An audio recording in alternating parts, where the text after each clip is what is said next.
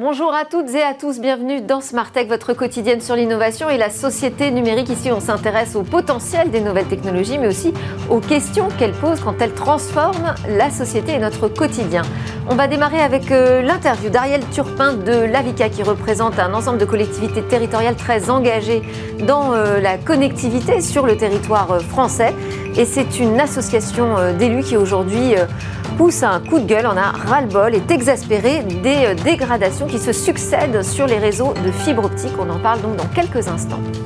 Et puis au cœur de cette émission, on adressera euh, le sujet de la régulation, puisqu'on a un texte qui euh, a fini par aboutir à un accord à Bruxelles pour réguler l'espace numérique au niveau, en tout cas, de la concurrence et des euh, grandes puissances. On verra si ça annonce la fin justement d'une ultra-domination par les GAFAM, mais aussi ce que ça peut changer concrètement dans la manière dont on va utiliser ces outils du numérique dans nos vies. Et puis on conclura Smart Tech aujourd'hui avec notre rendez-vous Game Business. Là, on parlera de la stratégie de Netflix dans le jeu vidéo. Mais tout de suite, donc place à l'interview, on parle des dégradations sur la fibre optique.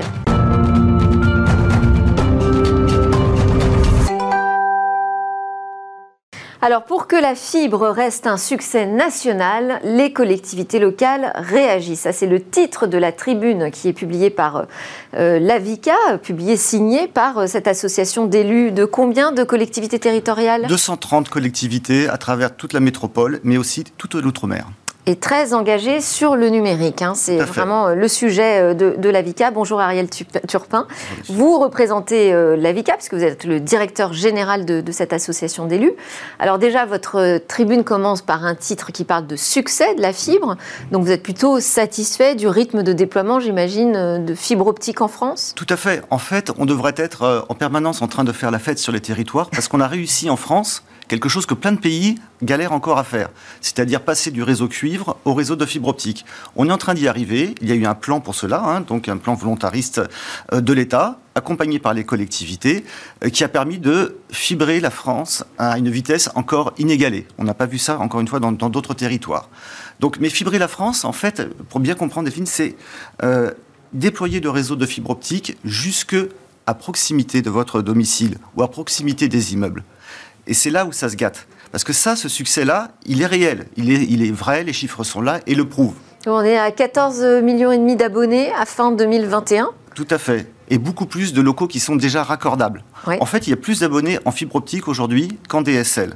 Donc euh, c'est la réussite concrète. Mais pour autant, tout va pas bien. Mais non, parce qu'en fait, si on a réussi toute la partie dite sur la voie publique, sur la voie publique, ensuite il faut bien apporter la fibre chez le particulier.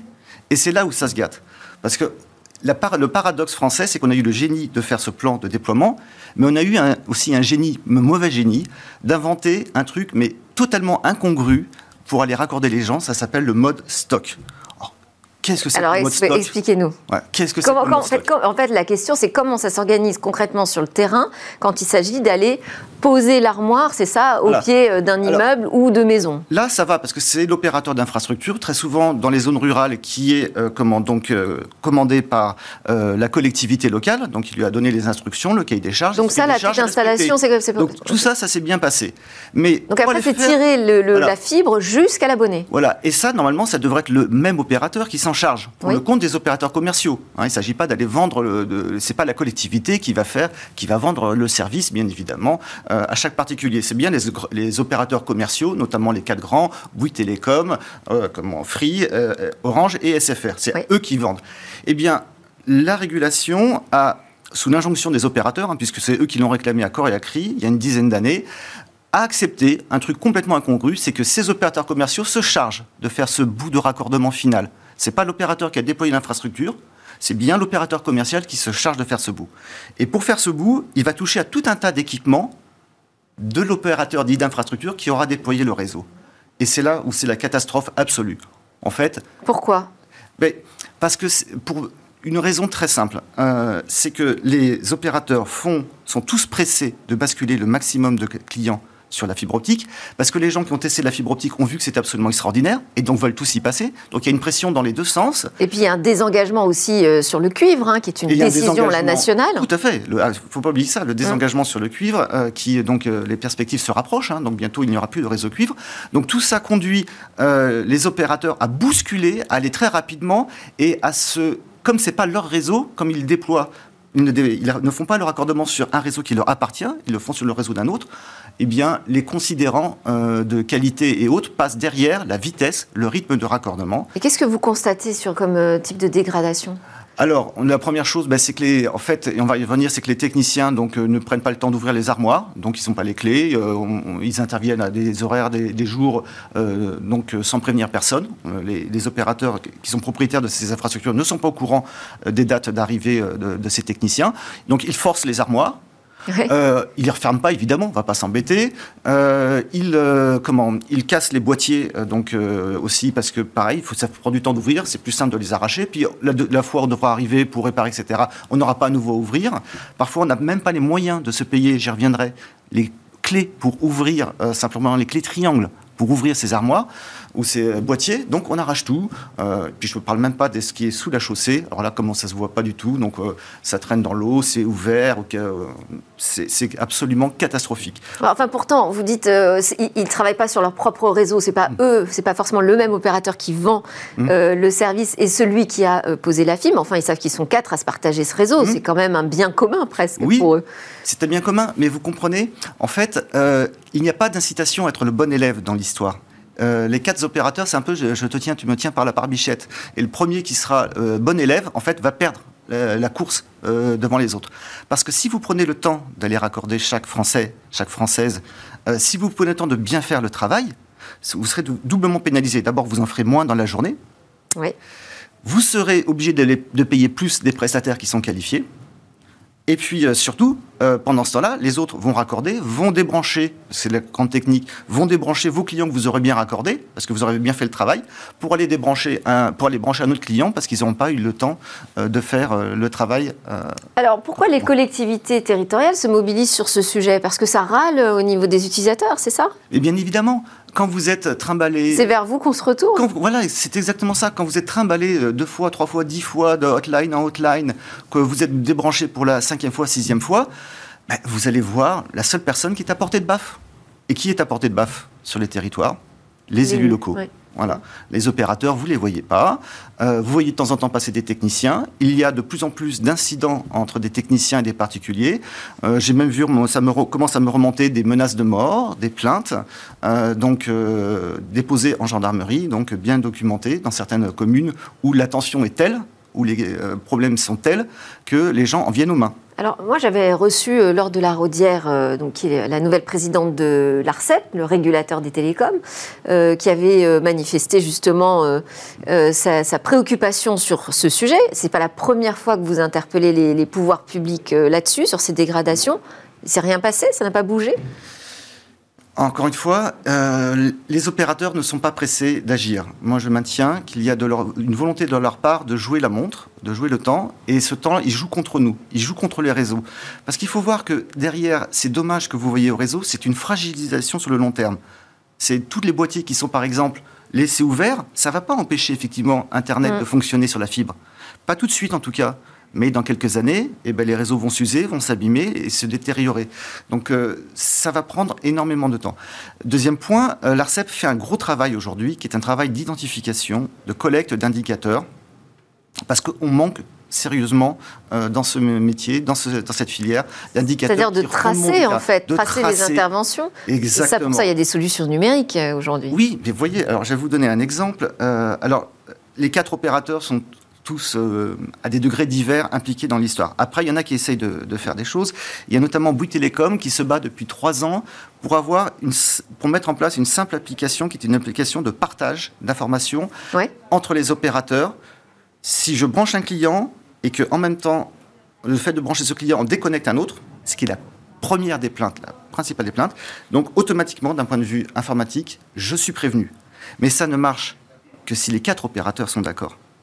Et là, pour le coup, aujourd'hui, les quatre opérateurs ne sont toujours pas sur cette application. Donc, euh, oui, il peut faire ce qu'il veut. Alors là, qu'est-ce que vous leur demandez très concrètement? Je ne sais pas si vous vous adressez d'ailleurs plus au pouvoir public, à l'ARCEP ou aux opérateurs directement. Alors, on s'adresse surtout aux opérateurs en question, puisque c'est les responsables, ce sont eux les donneurs d'ordre. Donc, on leur demande euh, plusieurs choses. La première, ça peut sembler tellement évident que vous dites, mais pourquoi c'est pas déjà fait? Mais c'est la réalité, c'est d'avoir les plannings d'intervention. Nous n'avons pas les plannings. Vous ne savez pas quand les techniciens interviennent sur le terrain Quand les techniciens, qui est intervenu, quand et tel jour. Donc déjà, c'est la première chose. Deuxièmement, nous n'avons pas, une fois qu'ils sont intervenus, ils restent sous-traitants en fait hein, de, l'opérateur propriétaire euh, du réseau. Nous n'avons pas aujourd'hui systématiquement les comptes rendus d'intervention. Imaginez, vous faites travailler un prestataire, vous ne savez pas quand est-ce qu'il vient mm. et vous ne savez pas ce qu'il a fait chez vous. Vous vous imaginez un petit peu? C'est inenvisageable. Donc ça, c'est deux, choses, enfin, c'est le minimum. Voilà. Mais il y a une chose aussi qu'il faut vraiment que nous nous demandons de manière. Donc ça, ce sont les collectivités hein, qui sont signataires de ce. Très vite, on arrive à la fin de l'interview. Mais très rapidement, il y a aussi une chose que nous nous demandons euh, parce qu'aujourd'hui, on ne peut pas continuer comme ça sur le mode stock. C'est impossible.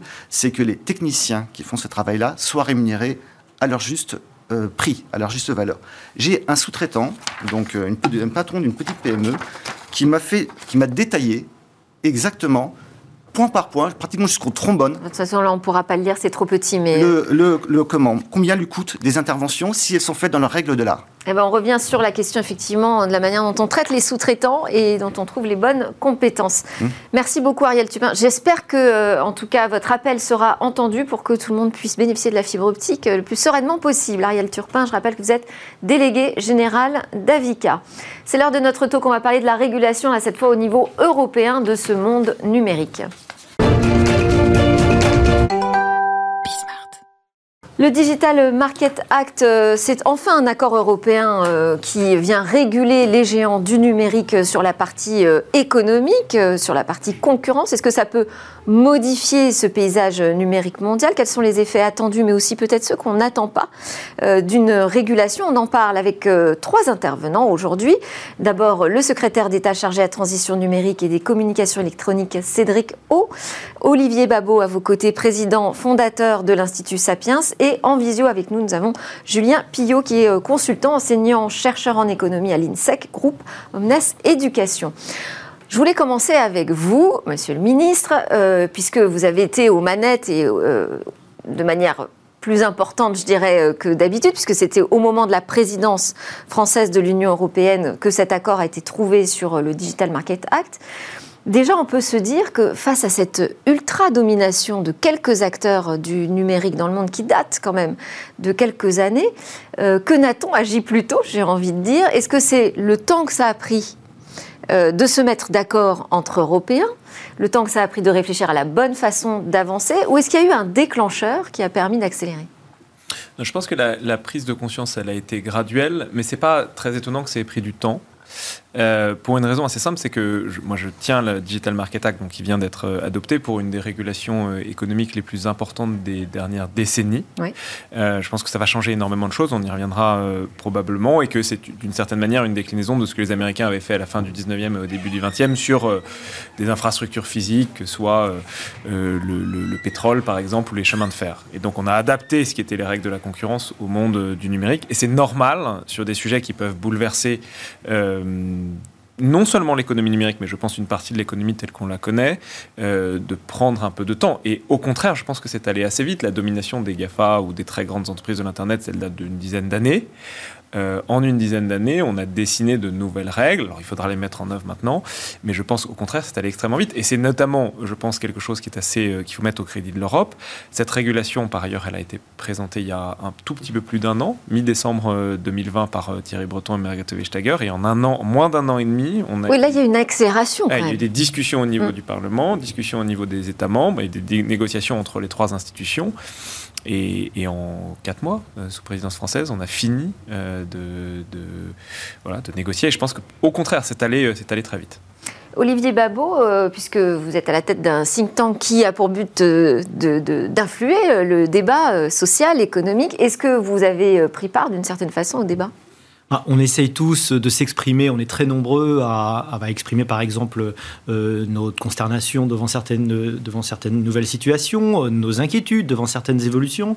Et en fait, c'est allé relativement vite parce qu'il faut se rendre compte effectivement de la vitesse extraordinaire euh, à laquelle, avec laquelle ces, technologies ont changé le monde, ont changé l'écosystème. Des règles de concurrence qui étaient valables il y a 20 ans, aujourd'hui, s'avèrent complètement caduques. On a des capacités de grandes entreprises à être des gatekeepers, des, des, des gardeurs de porte incroyables avec un phénomène qu'on appelle de néo-féodalisme, si vous voulez, qui fait qu'une partie de l'économie se trouve vassalisée. C'est tellement nouveau qu'il a fallu bah, euh, pardon, constater très rapidement les, conséquences et, échafauder, euh, des, nouvelles régulations. Les nouvelles technologies, elles ne sont pas euh, fournies avec un mode d'emploi. Donc en fait, ça a été relativement rapide et c'est vrai que c'est un événement majeur ce qui est en train de se passer.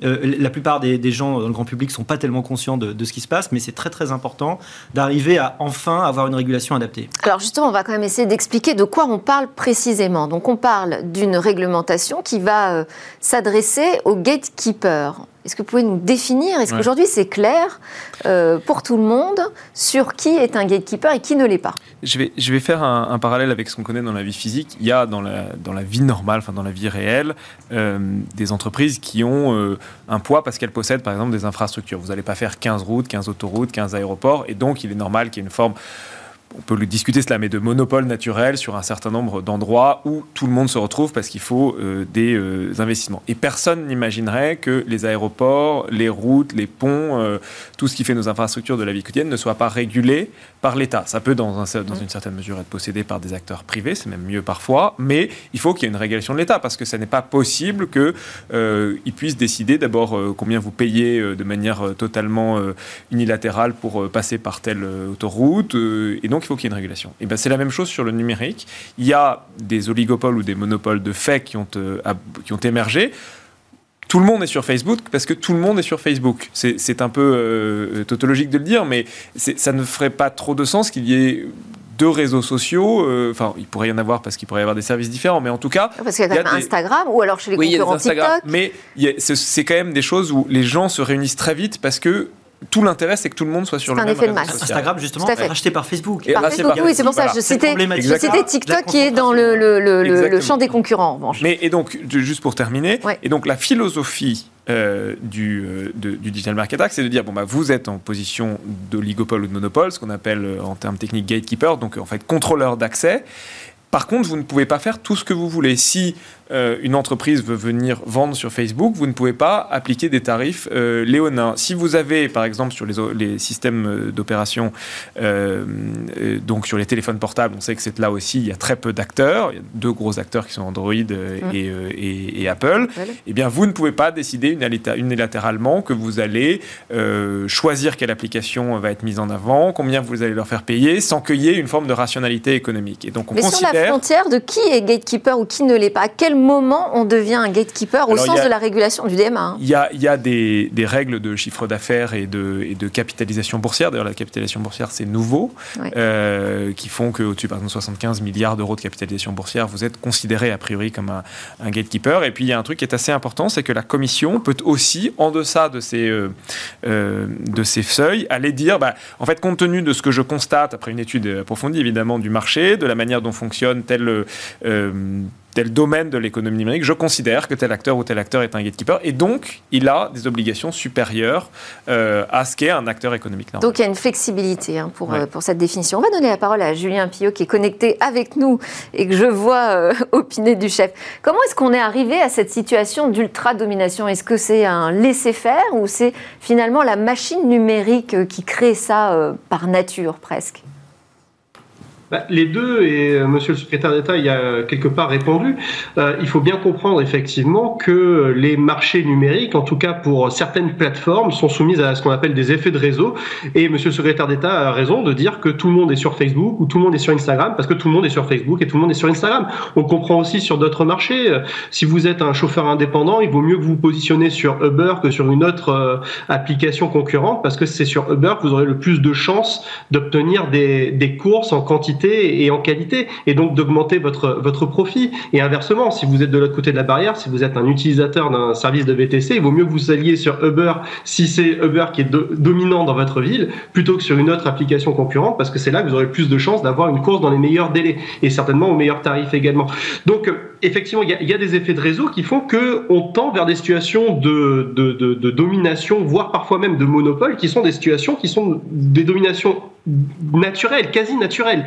Et, euh, quelque part, il n'y a pas que des désavantages à ce qui est ce, type de, domination euh, naturelle. Pourquoi? Parce que ça permet aussi de flécher les investissements, déjà d'une part, notamment les investissements publicitaires, mais ça permet également aussi de pouvoir parfois un peu mieux sécuriser euh, les les, données des utilisateurs parce que l'on sait à, à, quel moment et surtout sur quel canal euh, les éventuels malwares, les éventuels hackers, avec des fins euh, évidemment qui sont néfastes, pourraient éventuellement euh, tenter de s'approprier des, données personnelles. Donc il n'y a pas que des avantages d'avoir des, des monopoles ou des des, des, situations de domination naturelle dans les marchés numériques. Et je rappelle quand même malgré tout que euh, dans le droit de la concurrence, d'ailleurs qu'il s'agisse du droit de concurrence américain ou européen, les situations de domination ne sont pas condamnables per en fait. Hein. Euh, c'est l'abus de position dominante qui est condamné. C'est le fait que du fait de sa puissance économique, du fait de l'abus de sa position de gatekeeper, une entreprise pourrait être en mesure de pouvoir imposer euh, des conditions d'accès techniques et ou tarifaires qui soient clairement désavantageuses et de nature à la fois de contraindre finalement le consommateur dans sa liberté de choix et éventuellement de tuer l'innovation dans l'œuf. Voilà. Et, et, et, je crois qu'en cela, le DMA n'est pas en fait une, une nouvelle régulation, hein, parce qu'en fait c'est l'application de, de, de, de, méthodes et euh, de textes, notamment de dispositions légales, comme, comme la, la, la théorie des facilités essentielles, des infrastructures essentielles qui existent depuis euh, la fin du 19e siècle et du 20e siècle, mais appliquées, modernisées pour tenir compte des nouvelles réalités d'un secteur numérique qui a effectivement beaucoup évolué sur, sur ces 20 dernières années et en cela, ce DMA est plutôt, est, plutôt bien orienté. Merci pour, euh, pour ce rappel. Euh, Olivier Babot, est-ce que selon vous, ce texte, il répond à euh, ce que vous dénoncez dans votre ouvrage, le désordre numérique? Oui, c'est une avancée, c'est une avancée réelle et, et incontestable. il va parvenir un petit peu à ouvrir l'écosystème que ces euh, grandes plateformes essayent de faire le plus fermé possible. Euh, et ça, c'est le, grand avantage. On va aussi revoir notre politique de concurrence. Euh, jusque-là, la notion de marché contestable était une notion du XXe siècle. On, était assis sur l'idée qu'on regardait un marché pour voir s'il y avait des situations de concurrence. Quand vous avez des plateformes qui sont, comme Amazon par exemple, capables de tout vendre, enfin, qui sont des espèces d'accès universels aux consommateurs, la notion de marché contestable doit être complètement revue. Et puis, puis la, notion aussi de, de, de, marché pertinent, pardon, j'ai dit marché. Oui. Et, alors, et, marché, et marché contestable, parce que je voulais en parler aussi, c'est l'idée que vous pouvez avoir un monopole à un moment donné, mais s'il y a une capacité euh, de, nouveaux concurrents d'entrée, à ce moment-là, il peut être accepté. Sauf que quand vous êtes un gatekeeper complet, quand vous avez euh, la possibilité de racheter vos concurrents ou euh, d'imposer vos conditions, vous n'avez plus cette possibilité de contestabilité. Donc tout ça, c'est aujourd'hui pris en compte avec la critique des, des plateformes qui disent mais attention,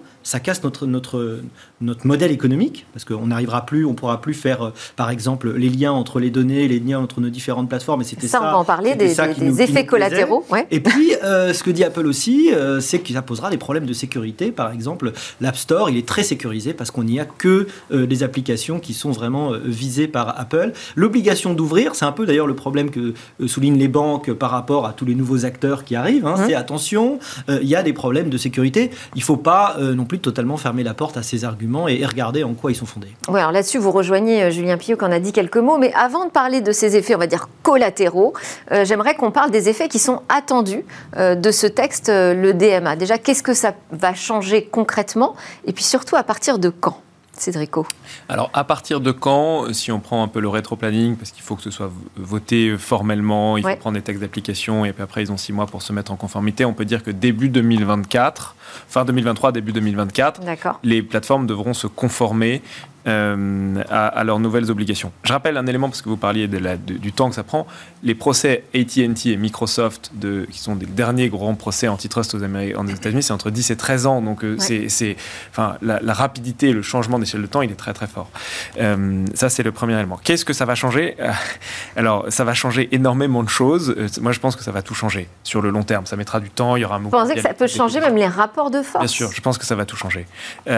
mais pendant quelques exemples, par exemple, euh, Apple ou euh, Android seront obligés de laisser d'ouvrir la porte à de nouveaux magasins euh, d'applications. On sait qu'il y a tout un sujet sur les commissions que prennent ces magasins d'applications lorsque vous payez. les réseaux sociaux, les moteurs de recherche, les magasins d'applications ne pourront plus, sans qu'une tierce partie, le régulateur, puisse s'intéresser, choisir qui est mis en avant, qui n'est pas mis en avant, quels sont les tarifs qui sont appliqués, etc., etc. On sait qu'il y a des sujets d'auto-préférence, le fameux cas Google Shopping par exemple, qui a été très. Il y a des procès systématiques. C'est vrai que ça, c'est des choses sur lesquelles déjà on se, bagarrait. Interdit ex ante, donc euh, en fait, c'est par avance interdit, euh, avec une intervention du régulateur, euh, qui font que, en fait, à peu près tous les sujets qu'on a connus, mais d'autres aussi, mais tous les grands procès qu'on a connus avec les grandes entreprises du numérique ces dernières années sont couverts par le Digital Market Act, avec des capacités de remettre à niveau tous les trois ans la, la législation. Donc c'est vraiment, je pense, quelque chose. Maintenant, je ne je pense que sur le fond, c'est un tremblement de terre dont on perçoit encore assez mal la portée. Je pense que ça mettra un peu de temps à s'appliquer parce que d'abord euh, il faut que il y a quelque chose aussi qui est très nouveau mais qui est très important parce que euh, on peut faire une très belle législation si euh, la manière dont elle s'applique est mal pensée ou mal faite, ça ne marche pas. Là, c'est un régulateur ah, toujours le. C'est tout le vrai travail qui va démarrer. C'est comment on le met en œuvre. Et donc il y aura des temps d'ajustement, des difficultés, euh, des petites crises probablement, euh, des, bras de fer avec les acteurs. Euh, mais je pense que dans les cinq ans qui viennent, on va voir quand même de très très gros changements. Alors sur les autres effets de, de la régulation, Julien Pillot, je voulais vous entendre plus précisément là-dessus. Qu'est-ce que ça peut bouleverser sur un marché quand on change profondément les règles? Alors déjà, je vais abonder dans le sens de, de Monsieur le secrétaire d'État que je viens d'entendre. Euh, et en fait, on, a on a quand même un précédent qui est pas si loin, pas si éloigné que ça, parce que effectivement, au début des années 2000, euh, Microsoft s'est vu appliquer euh, des dispositions qui sont pas très éloignées de finalement euh, les dispositions qui sont prévues dans le Digital Market Act, euh, parce que Microsoft était un monopole ou un quasi monopole de fait sur les systèmes d'exploitation. Et en appliquant certaines dispositions comportementales à Microsoft, on a permis de créer de la concurrence sur des marchés qui étaient quasiment monopolisés par Microsoft. Je pense notamment au marché des euh, systèmes euh, de navigation sur Internet. Euh, ça a permis l'éclosion de, navigateurs alternatifs comme Google Chrome, comme Firefox, là où Internet Explorer était ultra dominant. Ça a permis également sur le système de player, hein, là où Windows Media Player était super dominant, de, voir des, alternatives comme VLC arriver, et ce pour le, le, le plus grand quelque part bénéfice des consommateurs qui dispose d'une liberté de choix qui est, accrue. Bien, finalement, effectivement, je, suis d'accord, euh, en, appliquant ces, ces, dispositions, on peut effectivement produire des effets que l'on mesure encore mal aujourd'hui, mais qui vont dans le sens finalement d'une liberté de choix accrue pour les consommateurs. Et, ça, c'est plutôt une bonne chose. Il n'en demeure pas moins qu'il y a quelque chose que n'a pas changé ces dispositions, c'est euh, le leadership de Microsoft sur des euh, systèmes euh, d'exploitation. Et il a fallu finalement une innovation de rupture qui est le smartphone pour contester le leadership de Microsoft sur les systèmes d'exploitation par le biais d'un autre canal, d'un autre type de terminal qui sont, qui sont les, les téléphones numériques. Et puis, je, je, je, que vous parlez des, des, euh, des, effets collatéraux qui peuvent être attendus, donc il y, a, y, a, tout le côté vertueux dont on a parlé, mais il y a aussi quelques inquiétudes qui euh, consistent en fait à dire que plus vous avez euh, finalement de, euh, de, de, concurrents et de concurrence, moins les investissements sont fléchés. Donc il y a une dispersion des investissements qui peut éventuellement parfois se produire des, situations qui sont euh, sous-efficientes, euh, sous-optimales sur, le plan de l'économie, parce que finalement, les investisseurs, notamment de produits et de services complémentaires, dispersent un petit peu leurs investissements plutôt que de les concentrer au, même endroit. Et ça génère aussi un manque à gagner pour, euh, pour certains opérateurs. Et puis, il y a aussi des coûts, des coûts notamment liés à la sécurisation, lorsqu'on met en place de, l'interopérabilité entre des systèmes qui sont un petit peu différents, qui ont chacun leur langage informatique, qui se passent sur des systèmes on va dire hardware qui sont un petit peu différents, eh bien il faut mettre en place des investissements supplémentaires pour sécuriser tout, tout cela. Et tout ça, ce sont des coûts ou des manques à gagner qui peuvent in fine être répercutés sur les utilisateurs des, des, des services. Je pense notamment aux publicitaires, je pense notamment à tous les développeurs de, de logiciels et d'applications dans un système B2B, mais je pense aussi aux consommateurs finaux. Ça veut dire, si, si, si j'essaye juste, euh, Julien, de, de, résumer, vous dites que le, un des risques, euh, ce serait que les coûts augmentent pour euh, les internautes, mais de toute façon, on est dans une économie du gratuit aujourd'hui. Euh, Est-ce qu'il y a un autre risque? C'est euh, celui qui est avancé d'ailleurs par, Google, hein, d'avoir en Europe un Internet de deuxième classe alors, je, je n'irai pas jusque-là. Je n'irai pas jusque-là. Google, Apple et consorts défendent bec et ongle leurs intérêts économiques bien compris. Il n'en demeure pas moins que le côté sombre, finalement, de la régulation existe. Il y a, un, bilan, finalement, qui devra être fait dans quelques années sur finalement les avantages, mais également les coûts supplémentaires qui auront été euh, occasionnés par, euh, par cette nouvelle réglementation, et regarder où est-ce que l'on peut éventuellement ajuster un petit peu le curseur pour éviter que finalement, sous couvert euh, de, la, de, de, de l'ouverture un petit peu à marche forcée de la concurrence sur ces marchés, on ne génère pas euh, quelque part euh, inconsciemment des, euh, des, des, effets contre-productifs qui seraient in fine défavorables aux, aux utilisateurs. Et je vous ai, je Alors, entendu dire, Delphine, que Julien Pillot, parce que le temps, le temps passe vite. Gratuit, hein. Le temps passe vite. Je voudrais quand même faire réagir aussi Olivier Babot. vous, dans, dans, dans, vos, dans vos grandes préoccupations, il y avait la question de, des inégalités. Oui. Est-ce que vous voyez, parce que au regard de ce que nous explique Julien Pillot, est-ce que vous voyez cette régulation comme une réponse face à, à ce, ce, danger d'inégalité ou au contraire, ça risque de les aggraver?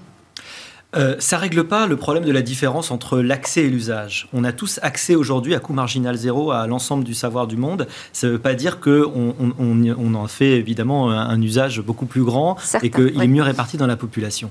Euh, euh, la question fondamentale est en effet celle de l'effet sur l'innovation. Euh, par exemple, pour l'intelligence artificielle, aujourd'hui, progression intelligence artificielle, ce sont des investissements de plusieurs dizaines de milliards. Donc il faut être très grand et donc on a intérêt à avoir ces grandes entreprises. Si demain, bah, faut toujours rappeler, hein, euh, si un service est gratuit, c'est que vous n'en êtes pas le client, vous en êtes la matière première. Mmh. Hein. Euh, et donc demain, il est possible que ceux qui ne puissent pas payer aient accès à une forme de service dégradé, puis ceux qui peuvent payer aient accès à certains services un peu meilleurs. C'est le principe du freemium. Hein, vous savez, vous avez accès à la version dégradée gratuitement et c'est plus cher si c'est un petit peu mieux. On peut craindre, euh, il est possible, en tout cas, euh, c'est pas totalement exclu qu'il y ait une forme de, de, dualité de ce point de vue-là. Euh, mais le problème, il est au-delà. Encore une fois, il est dans un problème, à mon avis, de formation, d'accès au numérique, de, d'incapacité d'illiteracy d'électronisme, voilà comme on dit, hein, d'électronisme, euh, qui euh, pose évidemment des problèmes après de, de, de, capacité à être efficace dans ce monde numérique qui naît. Donc ça n'est évidemment qu'une partie de la réponse à ce problème essentiel. Cédrico, je voulais qu'on termine sur la question de l'audit, la manière dont on va vérifier en fait finalement hein, si tout le monde suit bien les règles, les nouvelles règles du jeu. Euh, comment ça va s'organiser? Quels outils on va pouvoir mettre en place? Alors c'est un des, un des gros sujets. Euh, donc c'est la Commission le, européenne qui. Et puis le financement de cette supervision qui est en débat aussi. Oui, alors c'est la Commission européenne euh, qui va être chargée de mettre en place euh, cette législation. Je crois que Thierry Breton a, a, dit il y a quelques jours, sauf erreur de ma part, qu'il prévoyait 100 à 110 personnes au sein de la Commission européenne pour euh, se faire. Donc il faut quand même créer cette unité. Mmh. et vous mettez le doigt sur un sujet qui est un sujet du, de l'ensemble de, des pouvoirs publics, qui est la question de, de, la capacité à avoir les talents pour réguler et pour aller voir ce qui se passe chez ces grands acteurs du numérique. Que par exemple en France, on a commencé à, à, régler en créant une unité spéciale à la disposition de l'ensemble des régulateurs parce que ce sont des talents rares et chers les capacités, les spécialistes en intelligence artificielle, en sciences des données, qui sont capables d'aller comprendre, auditer, tester euh, des, des, algorithmes que parfois même les GAFA eux-mêmes ne, connaissent, ne comprennent pas. Hein, il faut bien en avoir conscience. Euh, et ça, ça va être un des défis des, années à venir. Mais je crois que ça a fait l'objet de beaucoup de discussions euh, pendant, le, pendant les négociations entre le Parlement, euh, le Conseil et, et, la Commission. Et je crois que toute façon, il y a une obligation de résultat sur ces questions-là qui est posée à la Commission. Ça prendra un peu de temps. Il faudra euh, aller chercher des profils qu'on ne connaît pas encore aujourd'hui, enfin qu'on n'a pas encore aujourd'hui. Mais je suis assez confiant que, que les choses seront bien faites.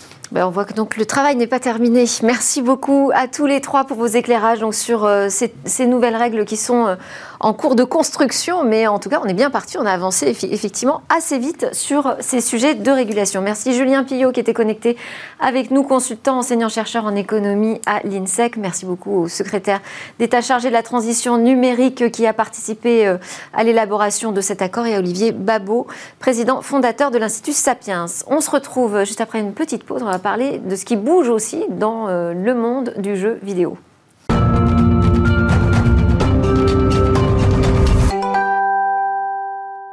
Vous êtes de retour sur le plateau de Smartech, l'émission quotidienne sur l'innovation, la nouvelle société numérique. On s'intéresse à tout l'écosystème et on va terminer cette édition avec celui du gaming, avec le rendez-vous Game Business qui est incarné par Guillaume Monteux, le président de Gatsby. Bonjour Guillaume. Bonjour Delphine. Alors, plusieurs actualités au menu de votre chronique aujourd'hui. On va démarrer avec cette incursion de la société Netflix dans l'industrie du jeu, avec euh, une annonce récente, donc l'acquisition de Boss Fight, un, un studio de jeux mobile. Absolument. Alors Netflix c'est une plateforme de streaming euh, vidéo que tous nos téléspectateurs connaissent.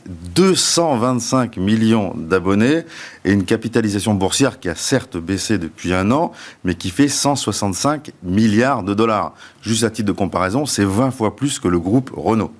Alors, ce sont des chiffres remarquables pour cette société, mais la société anticipe euh, une croissance du nombre d'abonnés au ralenti. Elle se doit donc d'innover. La pandémie, la pandémie a été très favorable à Netflix. Hein. On se souvient tous qu'on était tous sur nos canapés en train de binger euh, série sur série. Mais la pandémie, j'espère, au plus tôt va se terminer et Netflix doit euh, innover. Parallèlement à ça, Disney, 130 millions aussi d'abonnés, euh, pousse aussi Netflix à innover. Et puis il y a tout un tas de services de streaming qui se mondialisent et qui vont se chercher aussi une place dans nos porte-monnaies.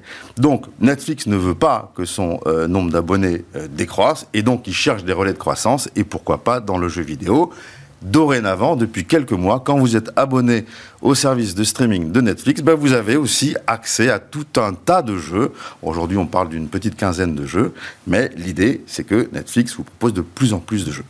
Alors, quelle est votre analyse de ce mouvement stratégique Écoutez, il y a plusieurs éléments de réponse. L'élément de réponse le plus officiel, c'est que, bon, ben, voilà, Netflix veut chercher des nouveaux abonnés. Ils pensent qu'en proposant des jeux, ils vont conquérir une nouvelle, euh, une nouvelle cible. Bon, moi, j'y crois pas vraiment, en tout cas, pas dans les 8 à 10 prochains mois, à moins qu'il se passe vraiment quelque chose euh, d'exceptionnel dans, dans l'univers de Netflix. Le second élément de réponse, c'est que Netflix au travers des jeux, et ça j'y crois vraiment beaucoup plus, va travailler l'anti-churn, c'est-à-dire la rétention client. Mm. Vous allez regarder une série, je sais pas moi, euh, Stranger Things par exemple, vous avez épuisé les trois saisons, vous attendez la quatrième, en attendant la quatrième, vous allez prolonger l'expérience et l'univers Stranger Things sur les jeux vidéo. Et en attendant la quatrième saison, enfin en tout cas pendant tout ce temps-là, vous pensez pas à vous désabonner. Donc c'est quand même une arme à mon avis, intéressante pour euh, travailler la rétention. Le troisième élément de réponse, c'est que euh, Netflix souhaite vendre de plus en plus d'abonnements famille. Évidemment, c'est les plus chers. Et dans la famille, il y a toujours un gamer. Et donc, il y a toujours un gamer qui va rappeler à celui qui paye l'abonnement, s'il te plaît, ne te désabonne pas, parce que moi, j'ai envie de continuer à jouer. Enfin, il faut aussi reconnaître ajouter des services, ajouter du contenu, et notamment le jeu vidéo, ça fait aussi passer la pilule du euh, récent, euh, de la récente hausse de prix qu'a fait Netflix. Voilà. Donc c'est aussi peut-être une arme pour faire euh, passer une certaine de pilule. En tout cas, ce qui est sûr, c'est que Netflix aurait tort de ne pas aller dans les jeux vidéo. Pourquoi? Parce que Netflix est propriétaire de franchises énormes et on sait très bien que quand une belle franchise dans les jeux vidéo, normalement ça marche. Alors normalement, pas toujours, il y a évidemment des contre-exemples, mais quand même, c'est quand même ça peut être synonyme de, de, de, de, fait de très bons jeux. Vous imaginez un jeu sur Squid Game, sur Casa de Papel, sur Downton Abbey, en fait, il y en aurait absolument pour tout le monde. Et alors comment on accède aux jeux aujourd'hui sur Netflix? Alors aujourd'hui, les jeux sont, sont accessibles individuellement sur l'App Store ou sur le Google Play. Euh, ils sont pas vraiment accessibles au travers de l'application principale de Netflix. Ils sont pas non plus accessibles auprès euh, d'un d'un portail comme euh, comme pourrait être Netflix Gaming. Voilà, donc vous allez télécharger les jeux à un, vous allez vous identifier une fois, une fois que vous êtes identifié une fois, vous pouvez en télécharger euh, autant que vous voulez. Les jeux sont de bonne facture, franchement, vraiment sympa, et euh, l'idée c'est qu'ils soient globalement exclusifs euh, à Netflix. En tout cas, c'est l'orientation que souhaite donner Netflix à son service. Ça veut dire que Netflix développe des jeux Comment, Netflix développe. Comment fait-elle? Ah, ça c'est une très bonne question. Premier, euh, premier, première réponse, ils ont au sein de Netflix constitué une nouvelle business unit dans laquelle ils recrutent des gens dédiés au gaming. Et ils ont recruté d'ailleurs récemment euh, le patron de cette business unit, M. Barrera, qui vient d'où? De chez PlayStation, euh, pour lequel il a travaillé 11 ans. Donc ça c'est un. Deux, ils font des partenariats avec des studios de développement, notamment avec des gros studios de développement hein, comme euh, Riot Games. Et puis trois, bah, ils font comme tous les autres distributeurs, ils achètent des studios de développement. Et, eh oui. Et alors depuis quand cette stratégie? Écoutez, depuis, on va dire, mi-2021, euh, Netflix commence à acheter des studios. Ils ont acheté en septembre donc 2021 un studio qui s'appelle Night School euh, Studio, un, studio de jeu qui est spécialisé dans les jeux narratifs. Et Netflix a justifié son rachat en disant, ben voilà, eux, ils savent raconter des histoires dans les jeux vidéo, nous, on sait raconter des histoires en, vidéo. Le mariage est assez naturel en mars dernier, c'est-à-dire il y a moins d'un mois, ils viennent racheter la société Next Game, qui a développé euh, des jeux sur des très grosses franchises, notamment sur Stranger Things, dont on parlait tout à l'heure, mais aussi sur The Walking Dead. Euh, ils ont racheté ça pour 65 millions d'euros.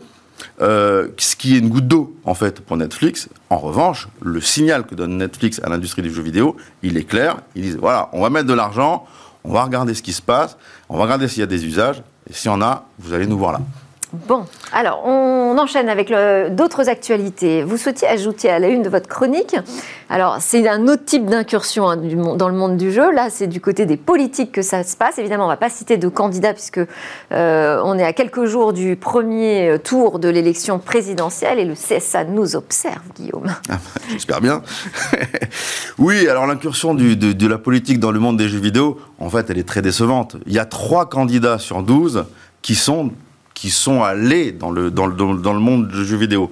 Un premier qui a fait faire à, sa, à son équipe de campagne un jeu vidéo sur le web dans, le, dans lequel il l'invite euh, à corriger tout un tas de personnages qu'il considère comme méchants et qui considère comme ayant spolié euh, la République. Donc l'idée c'est de leur reprendre l'argent qu'ils ont volé à la communauté.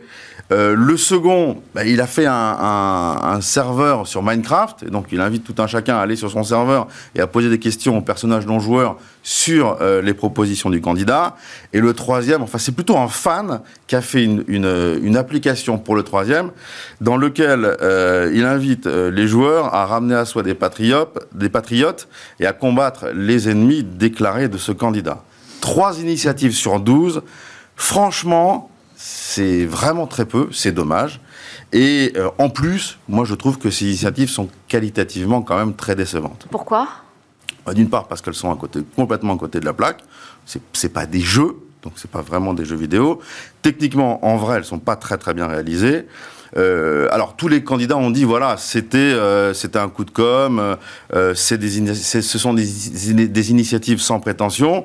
Mais même, ça aurait pu être innovant, ça aurait pu être drôle. Bon, en fait, c'est bâclé. Bon, Guillaume, on n'a pas beaucoup de temps pour euh, la dernière actu. On voulait terminer quand même sur une belle image avec la Pixel ah oui, la Pixel War. ça n'a rien à voir avec les, avec les autres sujets. Reddit, le réseau social mondial, le forum international, a organisé un concours génial. Ils ont mis à disposition des internautes un canvas, donc euh, un tableau blanc de 2000 pixels sur 2000 pixels, et ils ont invité chacun des internautes à colorer un pixel toutes les 5 minutes. Et les Français se sont fait remarquer. Et les Français ont été géniaux, parce que pour dessiner, il faut être coordonné, parce qu'évidemment, quand vous dessinez un eh ben pixel... oui, mais là, on a terminé, on va juste voir l'image, parce qu'on ah a ben réussi quand même... Regardez l'image les français ont réussi à caser un drapeau voilà, français. Un drapeau français, la Tour Eiffel, l'arc de triomphe, Zidane, tous nos symboles. Merci Guillaume. la grandeur de la France. président de Gatsby, nous permettent de terminer sur euh, une œuvre d'art moderne éphémère. Merci Delphine. Merci à tous de nous avoir suivis. C'était Smart Tech. On se retrouve demain pour de nouvelles discussions sur la tech.